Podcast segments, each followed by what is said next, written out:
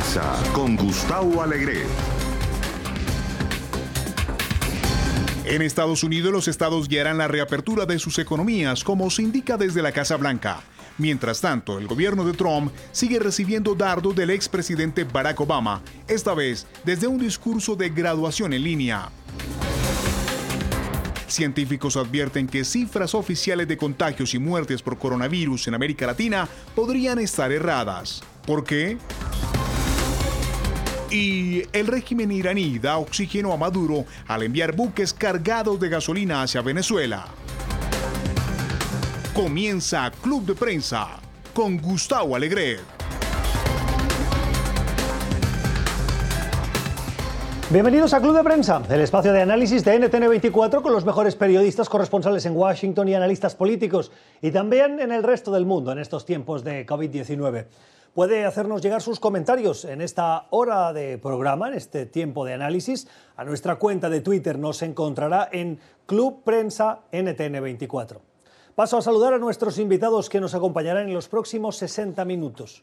Carlos Ponce es analista político y hoy trabaja en la Fundación Memoria Víctimas del Comunismo. Los saludamos desde Boston, en Estados Unidos, en el estado de Massachusetts. Carlos, buenos días, bienvenido al programa. Buenos días, muchísimas gracias por la invitación. Muy contento de estar de nuevo contigo, Gustavo. Gracias a ti por tu tiempo. Y también saludamos a Viviana Beltsasso. Viviana es periodista, es colaboradora en La Razón y presentadora del programa Todo Personal en ADN 40 en México. En Ciudad de México la saludamos. Viviana, ¿cómo estás? Buenos días, bienvenida. Hola, Gustavo, qué gusto estar contigo. Qué placer compartir este espacio con Carlos también. Qué bueno tenerlos hoy en nuestro espacio de trabajo a las 10:34 en la costa este de Estados Unidos, el día en el que nos fijamos todavía en el eco de las reiteradas críticas del expresidente de Estados Unidos, Barack Obama. Este fin de semana fue el invitado en diversas celebraciones de graduación. Una graduación telemática marcada por la pandemia, graduación de estudiantes de secundaria que abandonan la escuela para mirar en un futuro incierto a la universidad. En esas ceremonias de graduación, normalmente una persona relevante, un invitado especial, les dirige unas palabras para animarlos, para encarrilarlos, para darles el consejo de cara al nuevo futuro. Muchos consideran esas ceremonias como el inicio de la edad adulta de los jóvenes estadounidenses. Abandonan el nido familiar para enfrentarse a la universidad en solitario. Bueno, en esas declaraciones, en ese discurso, el presidente, sin nombrar a Donald Trump, dijo que la gestión de la pandemia había sido un completo desastre y concretamente añadió: esta pandemia cuestiona la idea de que muchos líderes saben lo que están haciendo cuando ni lo saben y que en algunos casos ni quieren hacer ver que lo saben. Carlos, ¿es propio de Barack Obama en su rol de expresidente salir a criticar la gestión de la pandemia de la actual administración?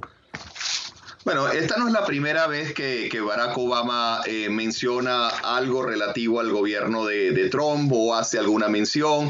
Ya varias veces ha dado alguna referencia. Ahora sí, pareciera un tema más planificado. Yo no creo que estos son los discursos de los expresidentes, son discursos revisados muy cuidadosamente. Lo revisan los equipos, lo revisa, yo creo que también lo revisa el equipo de campaña del presidente Biden. Esto fue muy planificado, esto es un interés de darle como energía a la campaña. Si vemos, la campaña ha desaparecido del mapa, no hay mensajes relevantes de Biden. Biden ha resultado un candidato bastante mediocre en cuanto a su cercanía a la gente, no energiza. Y pareciera que esto es un llamado de atención del Partido Demócrata a energizar las bases con la obvia respuesta de Trump. Para Trump, el candidato ahora se vuelve Barack Obama, su lucha contra Barack Obama en lugar de Biden, la gestión de Obama y Biden. Eso pareciera ser más bien un intento de generar un mensaje electoral donde se involucra ahora Barack Obama dentro de todo el entramado electoral de las próximas elecciones. Viviana, ¿cómo lo ves? Yo coincido con Carlos, creo que estamos en un momento de campaña electoral en donde Donald Trump está trabajando para la reelección el próximo mes de noviembre, y aquí lo que ha sucedido es que la manera en que se ha manejado la pandemia en los Estados Unidos, la manera que la ha manejado el presidente Trump, el haber reaccionado de esa manera tardía, sobre todo en estados donde han sido focos de contagio importantísimos como Nueva York, le está pegando, y es de alguna manera en este momento que el presidente Barack Obama, por supuesto que está muy preocupado por cómo se están dando las cosas, está muy preocupado por esta pandemia, pero también recordemos que está trabajando para la campaña electoral de su partido. Sí. Viviana, y cuando hemos escuchado la respuesta de Donald Trump a las palabras de Barack Obama diciendo que la presidencia de Barack Obama fue un completo desastre. Yo creo que está sucediendo siempre. Aquí, por ejemplo, ves lo que sucede aquí en México. En México el presidente Andrés Manuel López Obrador tiene una conferencia matutina todas las mañanas y lleva ya año y medio en el poder, y todos los días es echarle la culpa al antecesor. En este momento también en campaña electoral el presidente Donald Trump siento que va a ir muy fuerte en contra del presidente Barack Obama porque es su antecesor, es lo que tenían antes. Y están tratando de diferenciarse lo más que puedan y decir que su trabajo, el presidente Donald Trump, está bien hecho a comparación de lo que lo hubiera hecho Barack Obama. Es exactamente lo que está sucediendo aquí, lo que ha sucedido en Brasil con Bolsonaro y cómo han estado trabajando en toda América Latina los distintos presidentes. Sí, ahí Trump lo que quiere es que midan su gestión comparada a la gestión de Obama y crear la división que él trató de tomarle provecho en su campaña electoral sobre su imagen diferente de Obama, cómo él le llega a un sector de la población que no le llega a Obama, y está tratando de unificar ese sector de nuevo. ¿Y cómo unificarlo de nuevo? Lo unifica tratando de llevar al elector a votar. Las próximas elecciones van a ser unas elecciones donde por ahora lo que se ve es que va a tener muy baja participación a menos que se energicen los sectores. Trump está tratando de energizarlos, y los demócratas están tratando de utilizar la pandemia y la mala respuesta como parte de la acción electoral y su mejor imagen dentro del... Porque el otro expresidente, que es Clinton, no puede salir a la calle. Lo que tienen es a Barack Obama, y sacar a Barack Obama y Michelle Obama. Y no te extrañe que Michelle esté muy cerca de la candidata, de ser candidata a vicepresidenta, si ven ellos que hay una opción real de ganar estas elecciones. Esto va a ser una elección bien interesante en una campaña entre Trump y Obama, como se perfila otra vez, y Joe Biden tratando de estar dentro del escenario de la lucha de Obama contra Trump.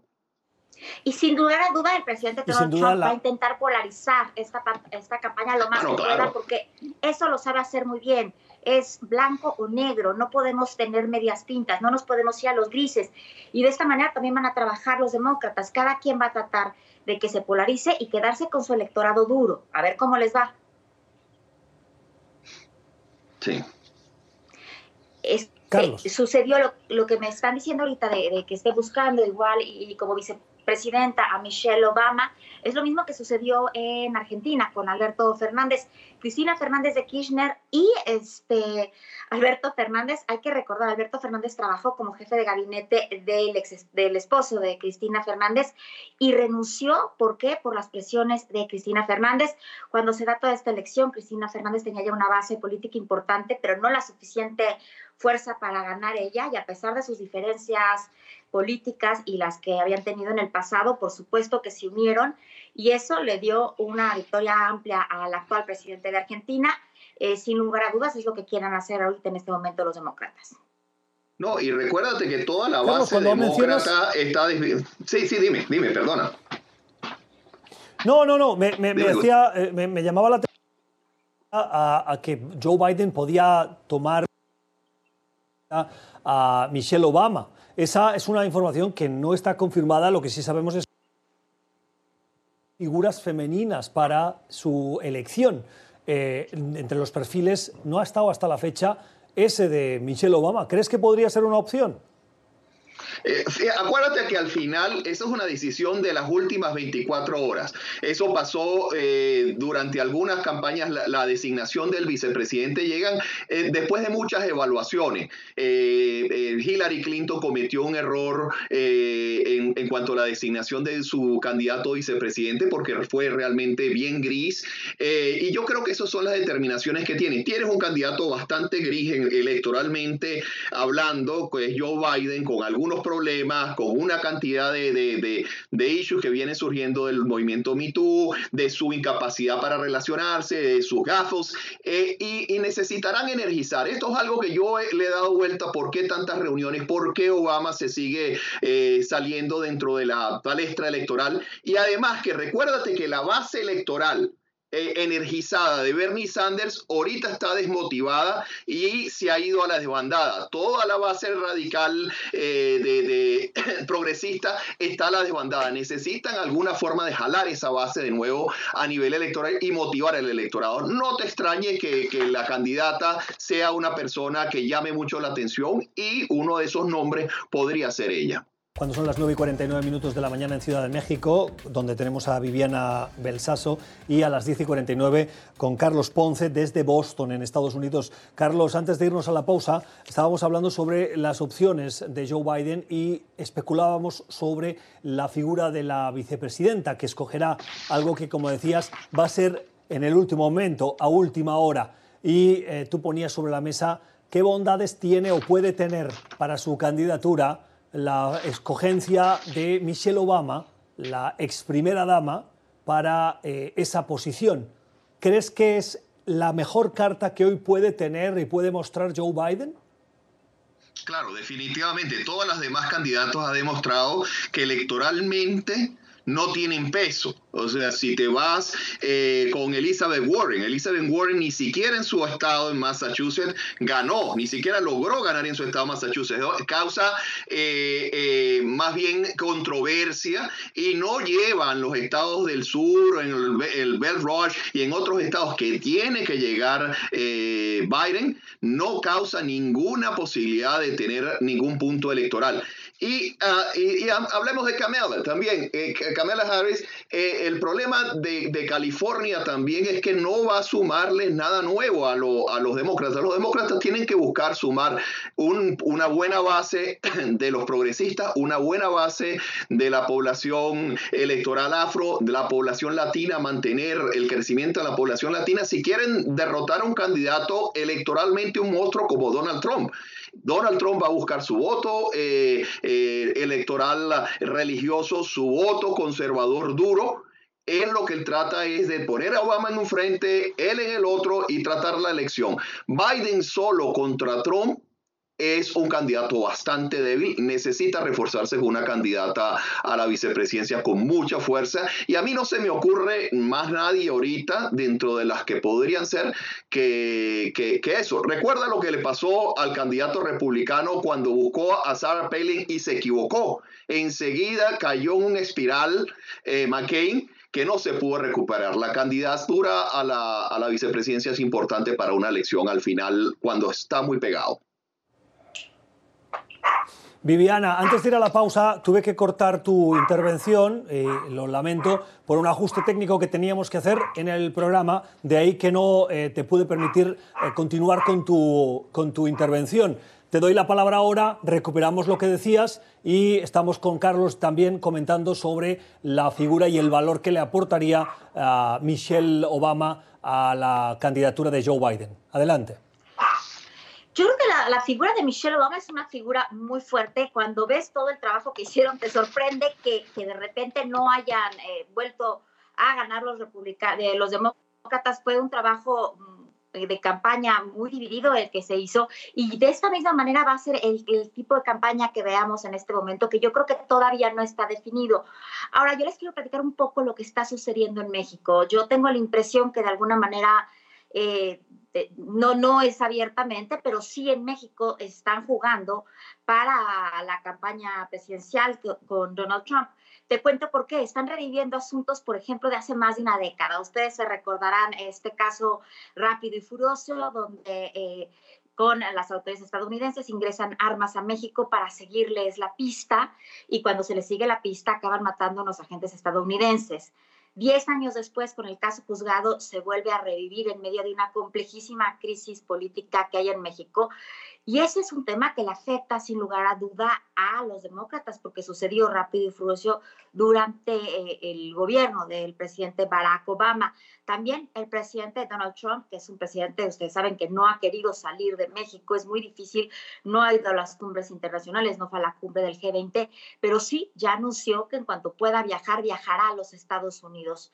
Ha habido muchas conversaciones entre ambos presidentes. Hace poco, en esta crisis, para poder reducir los precios del petróleo, se comunicó el presidente López Obrador con el presidente Donald Trump para solicitarle que México no tuviera que reducir estos barriles y que lo asumiera esta reducción de barriles en Estados Unidos el presidente Donald Trump, lo cual todos sabemos que fue un tema mediático, porque el tema petrolero en los Estados Unidos es de manera independiente, no lo controla el gobierno, pero sí nadie sabe a ciencia cierta cuál fue el acuerdo que llegaron, y se cree que parte del acuerdo al que llegaron fue que, tácito, por supuesto, que el presidente López Obrador efectivamente acuda a los Estados Unidos a platicar con los paisanos acerca del presidente Donald Trump. 10:54 de la mañana. Os propongo recuperar unas declaraciones que esta mañana nos han llamado la atención en plena pandemia, y cuando muchos periodistas utilizamos una fuente independiente y solvente para fijarnos en los datos de la evolución de la pandemia en el mundo y en los países en particular, vemos cómo la Universidad Johns Hopkins, que es ese centro, esa escuela de salud pública tan prestigiosa, hace ese recuento. Uno de sus profesores, en una entrevista a el canal de televisión y plataforma de noticias Deutsche Welle, ha dicho, el profesor se llama Francisco González, ha dicho cosas como que sorprenden las bajas cifras que hay de coronavirus en América Latina. Y dice, o son erróneos o no reflejan la realidad por un tema estructural o porque puede ser algo intencional. Y pone dos ejemplos de países, unos México, Nicaragua o Venezuela, los otros Chile, Uruguay o Costa Rica. Y dice, no es creíble, sobre todo si los comparamos con países del entorno, que este grupo, este primer grupo de México, Nicaragua o Venezuela, tenga cifras tan bajas, si las comparamos con los vecinos más cercanos. ¿Qué creéis que se esconde detrás? Y Viviana, particularmente te pregunto por la presencia de México en esa lista de esas cifras bajas. ¿Hay una falta de capacidad del gobierno para recoger esos datos o hay una intencionalidad para los que sean dudosos no incluirlos? Fíjate que sorprendía en un principio que de repente hubiera tantos casos en California y hubiera tan pocos casos en Baja California. Fue hasta que se hizo un escándalo, distintos actores empezaron a replicar y a poner mensajes en redes sociales de lo que estaba sucediendo en los hospitales en Tijuana, en Mexicali, en Baja California, donde después el propio gobernador reconoció que estos médicos estaban cayendo como moscas. En México está sucediendo algo muy extraño. Al principio de la pandemia no quieren, trabaja diferente en México, por ejemplo, los Estados Unidos. En Estados Unidos tienes desempleo, hay distintos apoyos, se le ha metido muchísimo dinero a las industrias, a las empresas, a las pequeñas empresas, si tiene seguro de desempleo. Aquí en México la gente vive al día, quien no trabaja, gran parte de la gente vive al día, quien no trabaja no come. Y eso ha sido un poco lo que ha preocupado. Siento que efectivamente este doble discurso que han dado, porque de repente escuchas el discurso, ahora han tratado de igualarlo un poco más, del gobierno federal con el gobierno de la Ciudad de México, en los casos, en la manera que te tienes que proteger, en la manera que te tienes que cuidar. México es el país con menos pruebas de la OCDE. Hay muchas, pero paradójicamente de repente se empezaron a morir muchísimas personas de neumonía típica o de diabetes o de hipertensión o de obesidad. Es una tragedia lo que está pasando. Ahorita ya nos surge, por ejemplo, al país, a la parte económica, están abriendo ya paulatinamente. Hay ciertos estados, es verdad, que no tienen esa problemática con COVID. Tantos infectados están llamándolo ahora para abrirlo de forma escalonada. Pero hay otros, por ejemplo, los lugares que tienen más gente, la Ciudad de México tiene muchísimos casos. Ahora, ¿qué pasa con el Tratado de Libre Comercio, el nuevo TEMEC? Hay cadenas productivas que si Estados Unidos abre, No hay forma que en México no se abran, por ejemplo, para construir un automóvil. Se necesitan 7 cruces a la frontera de distintas piezas del automóvil. Yo creo que está muy bien que se abran ciertas, que se pueda abrir esta parte económica, la industria económica, pero también el doble discurso no ayuda. A mí me gustaría que te dijeran, a ver, sí hay casos de COVID, sí te puedes contagiar, hay que abrirlo porque la crisis económica, la pandemia, lo que viene después de la crisis económica, que a mí es lo que más me preocupa, que es un tema de seguridad terrible. ¿Por qué? Porque la gente se va a quedar sin trabajo. No tenemos tampoco las cifras exactas de desempleo. En Estados Unidos se tienen, aquí en México han dicho que son 500,000, pero lo que pasa es que más del 60% de los mexicanos trabajan en economía informal. Por supuesto que se han manipulado las cifras, por supuesto que no se quieren decir, pero también llama la atención con las cifras que nos están dando todas las noches en estas conferencias de la tarde, pues tú ves la cantidad de muertos con la cantidad de casos y estamos hablando, si esas cifras son las correctas, el 10% de los mexicanos que se están contagiando de COVID fallecen. Carlos, ¿qué opinas? Bueno, mira, Cuba jamás ha dado cifras correctas de lo que pasa en Cuba. Cuba ha venido mintiendo sistemáticamente por 50 años. Venezuela, bajo Chávez y Maduro, han venido mintiendo sistemáticamente con cifras de producción, cifras de muertos, cifras económicas. Todo ha venido siendo una gran mentira, cifras de crecimiento, cifras de pobreza. Todas las cifras han sido mentiras durante todos estos años. No te extrañe que las cifras de COVID, las cifras de coronavirus no sean ciertas, no tiene la capacidad de detectar el virus, no tiene la capacidad, no tiene los reactivos, es imposible que tenga cifras reales. Argentina, bajo Cristina, se mintieron de cifras económicas, cifras de salud, tanto así que el The Economist lo sacó dentro de la lista de cifras de países porque son cifras poco confiables. No me extraña que el presidente Fernández siga con esa tendencia de mentira. México, cuando tú tienes un presidente tan irresponsable que él venía a la ligera llevando el tema del COVID, no me extraña que las cifras también sean escondidas. Hay que ver las cifras de defunciones. La realidad en estos países hay que ver cuántas cifras de refunciones se han incrementado, no han incrementado y cuáles son esos porcentajes, porque realmente nunca vamos a tener las cifras de infectados reales, las cifras de lo que ha pasado en estos países. Vamos a ver que eso no va a saberse jamás, ahí va a ser la gran caja negra. Importante ver la cifra de defunciones por COVID. Si no hay pruebas, que no ha habido pruebas, porque hay muchas personas que ya fallecen y sí, no les hacen la prueba, los catalogan como te decía, o sea, fue una neumonía típica. No están diciendo que las personas están falleciendo de COVID aquí en mi país. Exacto. Les quería proponer, antes de cambiar de asunto, porque me interesa hablar de Guatemala y de Costa Rica, una noticia que se ha conocido esta mañana. Si quieren hacer algún comentario, es muy reciente, pero hay una empresa farmacéutica de biotecnología que se llama Moderna, con sede en Cambridge, en Massachusetts, Carlos, donde te encuentras tú, que está compitiendo en esa carrera mundial para conseguir una vacuna contra este coronavirus, este nuevo coronavirus que causa la enfermedad de la COVID-19. Y dice que tras la primera fase de prueba en personas, en seres humanos, está consiguiendo resultados muy positivos y ha hecho un trabajo con 45 pacientes infectados de COVID-19 a los que ha inyectado una sustancia de 25 miligramos, 100 miligramos y 250 microgramos y los resultados son muy prometedores, son muy positivos. Estamos muy al principio, pero esa competencia que se está produciendo precisamente el día en el que se están reuniendo la Asamblea General de los países de la Organización Mundial de la Salud, donde, más allá de hablar de la vacuna, se está hablando de geopolítica. Carlos, la geopolítica está tapando las noticias de esta carrera para conseguir la vacuna. Bueno, yo creo que hay muchísimos esfuerzos para conseguir la vacuna, sobre todo sabiendo que esta vacuna vale mucho en el mercado. En todos los hospitales de Massachusetts la gente se anota como voluntarios para probar este tipo de vacunas. Todas las universidades están haciendo un trabajo de coordinación para conseguir vacunas, en coordinación además con estas empresas fármacos, tratando de buscarle solución. Yo sí creo que hay algo avanzado. En mis conversaciones con algunos de los médicos, algunos de los investigadores me han dicho que hay bastante certeza de que esto sí esté dándose. Esto es una buena noticia. Habría que ver qué pasa con otras que también están dando la vuelta en otros países y la forma de reaccionarlo. Yo creo que hay un buen interés en lo que se pueda lograr, y hay una carrera contra el tiempo definitivamente ahora que todos los estados se están abriendo. Viviana.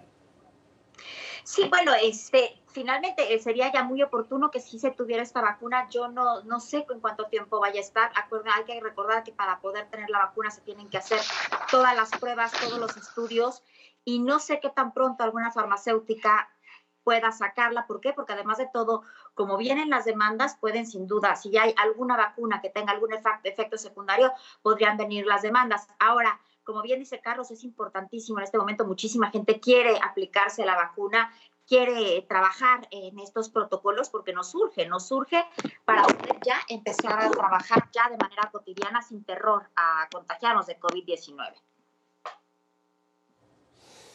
Son las 11:04 de la mañana en la costa este de Estados Unidos. Estamos en conversación con Carlos Ponce y con Viviana Beltsasso, hablando sobre la actualidad. Una actualidad que, os decía antes de hacerle el comentario sobre esta última noticia, quiero que también pase por un comentario sobre Costa Rica. Costa Rica se va a convertir en el 38º país que forma parte de la Organización de Países para la Cooperación y el Desarrollo Económico. Son 37, Costa Rica, el cuarto país latinoamericano que forma parte de ese grupo de países, de los que además también forman parte México, Chile y Colombia. Viviana, ¿qué significa para un país formar parte de la OCDE? Pues formar parte de la OCDE para Costa Rica ha sido muy importante. Es un país que ha sido muy disciplinado, que ha trabajado, que ha ido incrementando su economía, que no tiene tantos problemas de violencia, y es una manera de poder ser incluido ya en un mundo mucho más global y estarte midiendo con los países desarrollados del mundo. Es muy, muy importante lo que está sucediendo con Costa Rica, y hay que felicitarlos porque no está tan fácil que un país tan pequeño, pero con tantas cosas buenas, esté ya ahora en la OCDE. Sin duda, varios presidentes han trabajado para que eso sea así, y el presidente Carlos Alvarado ha hecho referencia y agradecido a Laura Chinchilla, a Luis Guillermo Solís, expresidentes que han trabajado en esa misma línea. Carlos, ¿qué opinas? No, bueno, mira, ser uno de los 38, este club tan reducido, ahorita es este 38, y muy reducido en cuanto a Latinoamérica, y sabemos cómo ha sido también la situación. Lo importante de Costa Rica, pese incluso a todo el tema de tener de vecino a Nicaragua, y con todo el flujo de migrantes nicaragüenses y con toda la crisis política que experimentó Nicaragua, Costa Rica se ha mantenido estable, ha mantenido instituciones estables, ha mantenido un crecimiento económico un poco más bajo de lo esperado, pero lo ha mantenido, y ha mantenido una conducta responsable a nivel de la finanza. Lo hace estar bastante estable. Lo que tiene que verse Costa Rica en la imagen del otro país estable de la región, que era Chile, de mantener además ciertos balances sociales dentro de los procesos, y además tratar de que se mantenga una estabilidad política a largo plazo. Recordemos que Costa Rica también ha tenido algunos momentos de peligro reciente en las elecciones. Había un candidato sumamente radical, sumamente peligroso, y Costa Rica salió bien parado, pero siempre hay ciertos riesgos. Entonces es un momento para Costa Rica para alegrarse, pero también para pensar cómo mantener una estabilidad futuro. También es un ejemplo de cómo, estando Costa Rica bien, como bien dices tú, en una América Latina, que en este momento está tan convulsa, tan complicada, tan polarizada, tan radicalizada, que se esté pudiendo sostener y que se esté pudiendo sostener de la manera en que lo está haciendo, está trayendo inversión, que en este momento de crisis económica mundial es muy, muy complicado, ha logrado mantener, como bien digo yo, la seguridad en una América Latina que está muy, muy complicada. Entonces, bueno, enhorabuena a Costa Rica y habrá que aprender de ellos en este momento. Viviana, nos fijamos en una cruda realidad que es la violencia en México y particularmente la violencia contra los periodistas.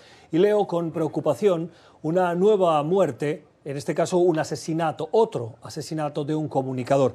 En este caso se trata de un periodista que estaba bajo protección gubernamental luego de recibir amenazas y fue asesinado a balazos en Ciudad Obregón, en el estado mexicano de Sonora. ¿Qué ha pasado? Así es. Así es, Jorge Armenta fue asesinado, tenía protección, había recibido ya amenazas y estaba acogido al programa de periodistas de protección a víctimas de periodismo. Y aún así, con sus escoltas, uno de los escoltas también falleció, perdió la vida. Y es muy común, ha pasado algo, en este momento en México sí es difícil ejercer el periodismo. Yo debo de reconocer, muchos de los temas que trato son crimen organizado, narcotráfico. He también recibido amenazas terribles, de alguna manera, también contamos con protección. Pero siento que cuando estás trabajando en un medio nacional te cubres un poco más, te protegen un poco más, porque el crimen organizado no va a querer estos escándalos. Lo que ellos quieren es trabajar, ingresar su droga y más. Si trabajas en medios locales estás mucho más expuesto, es mucho más riesgoso, es mucho más peligroso, como le sucedió a Jorge, como le han sucedido a más de 100 periodistas del 2000 a la fecha, porque ejercer el periodismo sí es muy riesgoso. Ahora hay que seguir ciertas reglas que siempre hacemos, es no meterte en el tema personal, siempre tengas o no una fuente, atribuírsela de FBI, lo que sea, pero no atribuirte tú la investigación. Y bueno, ha sido muy complicado para muchos colegas trabajar estos temas de crimen organizado. Si llegas, no puedes recibir nunca información de un grupo contra el otro, porque si publicas algo en contra del grupo, si te llega una información, tú no sabes de qué grupo llegó y el otro grupo podría interpretar como que se está trabajando con ellos. Por eso es muy riesgoso y hay que seguir ciertos protocolos para no correr riesgo y sobre todo si tienen amenazas, pues sí estar atento a esas amenazas. Ahora, si alguien te quiere hacer algo, ya a nivel nacional yo siento que te lo harían sin advertirte. Es mucho más fácil, si quieren asesinar a un periodista nacional, no advertirle, hacerlo. Ahora vimos esta semana un escándalo, hay un periódico muy importante aquí en México que se llama El Reforma. Y hablaron por teléfono a la redacción del Reforma diciendo que, como estaban criticando al presidente, que iban a volar el periódico. Yo estoy segura que el presidente no tuvo nada que ver en esto, pero es un poco la gente que lo sigue. Hubo muchísimas reacciones porque imagínense nada más que alguien se haga pasar por crimen organizado y hable para amenazar con volar un periódico. Obviamente hubo reacciones muy, muy fuertes de parte del gobierno federal en contra de este tipo de violencia, pero ahí está, esta violencia está todos los días y, como te digo, va a ser muy complicado conforme pase esta pandemia. ¿Por qué? Porque ¿quiénes van a salir fortalecidos? Tú ves, por ejemplo, aquí en México ha habido una quiebra de empresas impresionantes, en Estados Unidos también muchísima pérdida laboral. Y los que van a tener dinero, porque en este momento siguen operando, han aumentado las adicciones, están trabajando sin que nadie los moleste por la pandemia, los que van a tener dinero cuando haya tantas empresas quebradas va a ser precisamente el crimen organizado y el narcotráfico para poderlas comprar. Hay que tener muchísimo cuidado que eso no pase porque ellos podrían estar fortalecidos de esta pandemia, lamentablemente, tristemente. Viviana, pero una de las cuestiones, y ahora le doy la palabra a Carlos, una de las cuestiones que llevó a Andrés Manuel López Obrador a la presidencia fue su lucha contra la violencia y su compromiso de terminar con ella. ¿Ha cambiado en algo la protección o las cifras de muertos de periodistas asesinados bajo esta administración? Lo digo porque no es una noticia nueva que hablemos de asesinatos de periodistas en presidencias anteriores, es algo que se ha ido repitiendo. ¿Ha mejorado en algo la situación? Ha sido, la verdad, hemos tenido de los días más violentos en estas semanas de pandemia. No ha ido mejorando. La situación de seguridad en este país es crítica, pero además de todo, la estrategia también ha cambiado. Ahora, afortunadamente, bueno, vimos desde que inició el sexenio, no hemos visto ninguna detención de un capo importante. Vimos que detuvieron al hijo de Joaquín El Chapo Guzmán, Ovidio Guzmán, porque tenía una orden de extradición a Estados Unidos, porque es uno de los principales operadores de fentanilo, quedó en libertad. Ahora ha habido un cambio de estrategia, esperemos que funcione. Quien se va a encargar de la seguridad ya pública va a ser las Fuerzas Armadas. Es una muy buena noticia, porque si alguien lo puede hacer, en este momento los únicos que lo pueden hacer son las Fuerzas Armadas. Durante toda la campaña el presidente López Obrador había dicho que no iba a militarizar el país.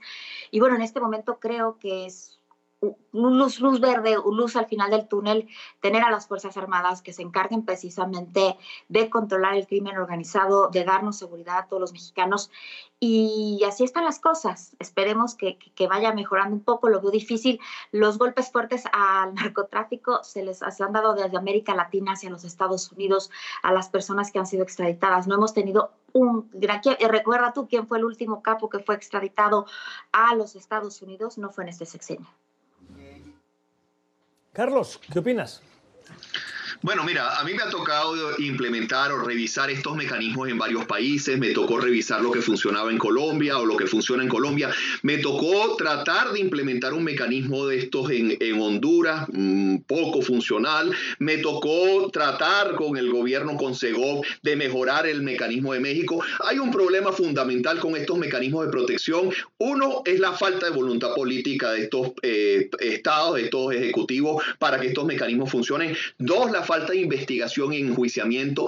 Tú puedes crear cuantos mecanismos tú quieras, pero si tú no investigas, tú no metes a la cárcel a los que amenazan, estos mecanismos no sirven para absolutamente nada. Tú estás hablando de que 1.200 periodistas en México están bajo protección, y una protección mermada, precaria, que no los cubre, y además es una protección que les cercena la capacidad de ellos de operar. Los obligas a moverse del lugar donde operan, no tiene suficiente capacidad de protección, y como vemos, incluso los que están protegidos, los que tienen escolta, siempre tienen un riesgo de una amenaza real todo el tiempo. Estos son mecanismos muy costosos que al final, si no cambia el Estado, puedes tener el mecanismo con la mayor número de protección y al final lo que tienes es un hueco negro. El mecanismo de México, si sigue como va a tener 3.000, 4.000 casos en unos 5 años y le va a costar por lo menos 1.500 millones de pesos al Estado mexicano, a menos que reformen las estructuras. No hay forma de estos mecanismos funcionar.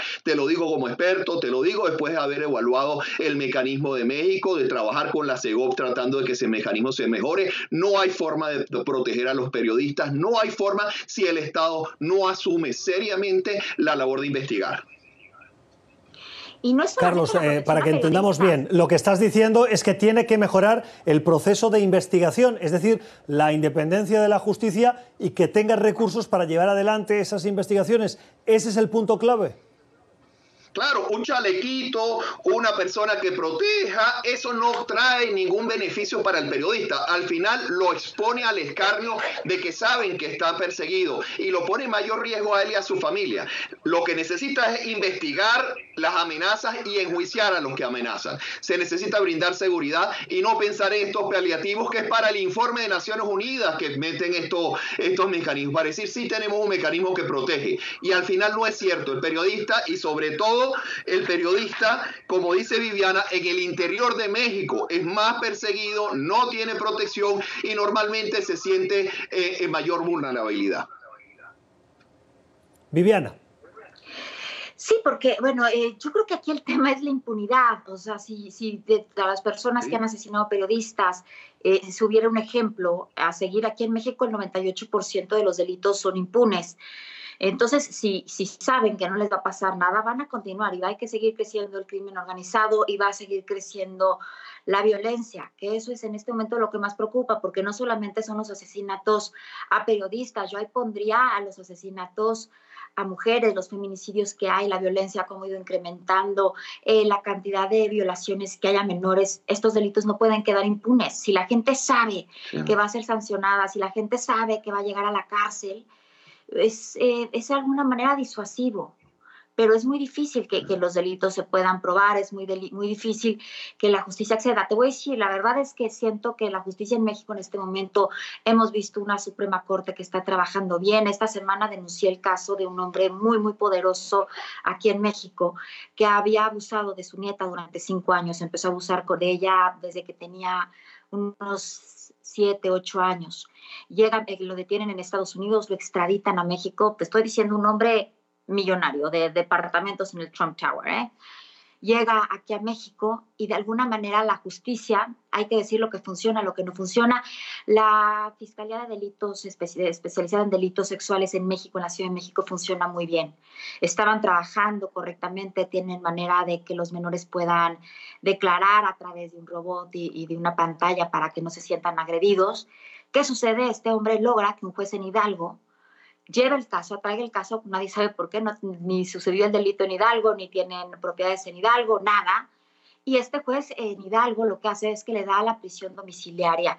Salen varios reportajes, efectivamente el Consejo de la Judicatura trabajó muy bien, sancionaron a este juez y no solo lo sancionaron, esto es muy importante, revocaron la decisión del juez y este abuelo violador ya está en el reclusorio.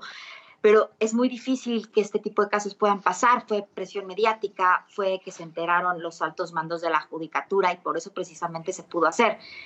Pero ¿cómo hacemos? Yo digo, es parte del trabajo y parte de la satisfacción que te da como periodista que puedas poner estos casos en el ojo público. Pero repito, el problema en México es que el 98% de los casos quedan impunes.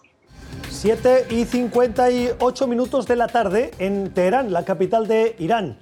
5 buques con bandera iraní se dirigen hacia Venezuela con, según los expertos, gasolina y otros productos refinados del petróleo para ayudar al régimen de Nicolás Maduro. Estamos en conversación en esta recta final del programa con Viviana Beltsasso desde Ciudad de México y con Carlos Ponce desde Boston. Viviana, Carlos, un comentario breve. Adelante, Viviana. Gustav, Carlos, lo que nunca hubiéramos imaginado hace un par de décadas, que Venezuela iba a necesitar gasolina. Estamos viendo la escasez de gasolina en aquel país. Lo estamos viendo. ¿Qué ha sido? Ha sido una política pública completamente errónea en Venezuela, en donde corrieron a todas las personas que sabían operar la empresa PDVSA, y hoy estamos viendo que hay esta escasez. Es una tristeza terrible. Estamos viendo también, por supuesto, el precio del petróleo el día de hoy está por los suelos, pero aún así Venezuela, el país petrolero más importante de América Latina, hoy necesita que le manden gasolina. Sí. Sí, seguimos viendo la huella de Chávez. Chávez destruyó la industria petrolera, Maduro la continúa destruyendo y ahora le han puesto el país a las manos de Irán para que maneje la industria petrolera, para que trate de reactivar las refinerías con vuelos directos desde Teherán directamente a Venezuela, manejando la industria petrolera y ahora trayendo gasolina a través de buques petroleros. Esto es un gran peligro para la región, que Venezuela se convierta en un país extremadamente ligado con Irán dentro de Latinoamérica. Estas son las opiniones hoy de quienes nos han acompañado en esta mesa de trabajo. Carlos Ponce, analista político y miembro de la Fundación Víctimas del Comunismo desde Boston, y Viviana Beltsasso, periodista desde Ciudad de México. Gracias a ambos y a ustedes por su sintonía. Cuídense y cuiden a los suyos del coronavirus. Que tengan un feliz inicio de semana.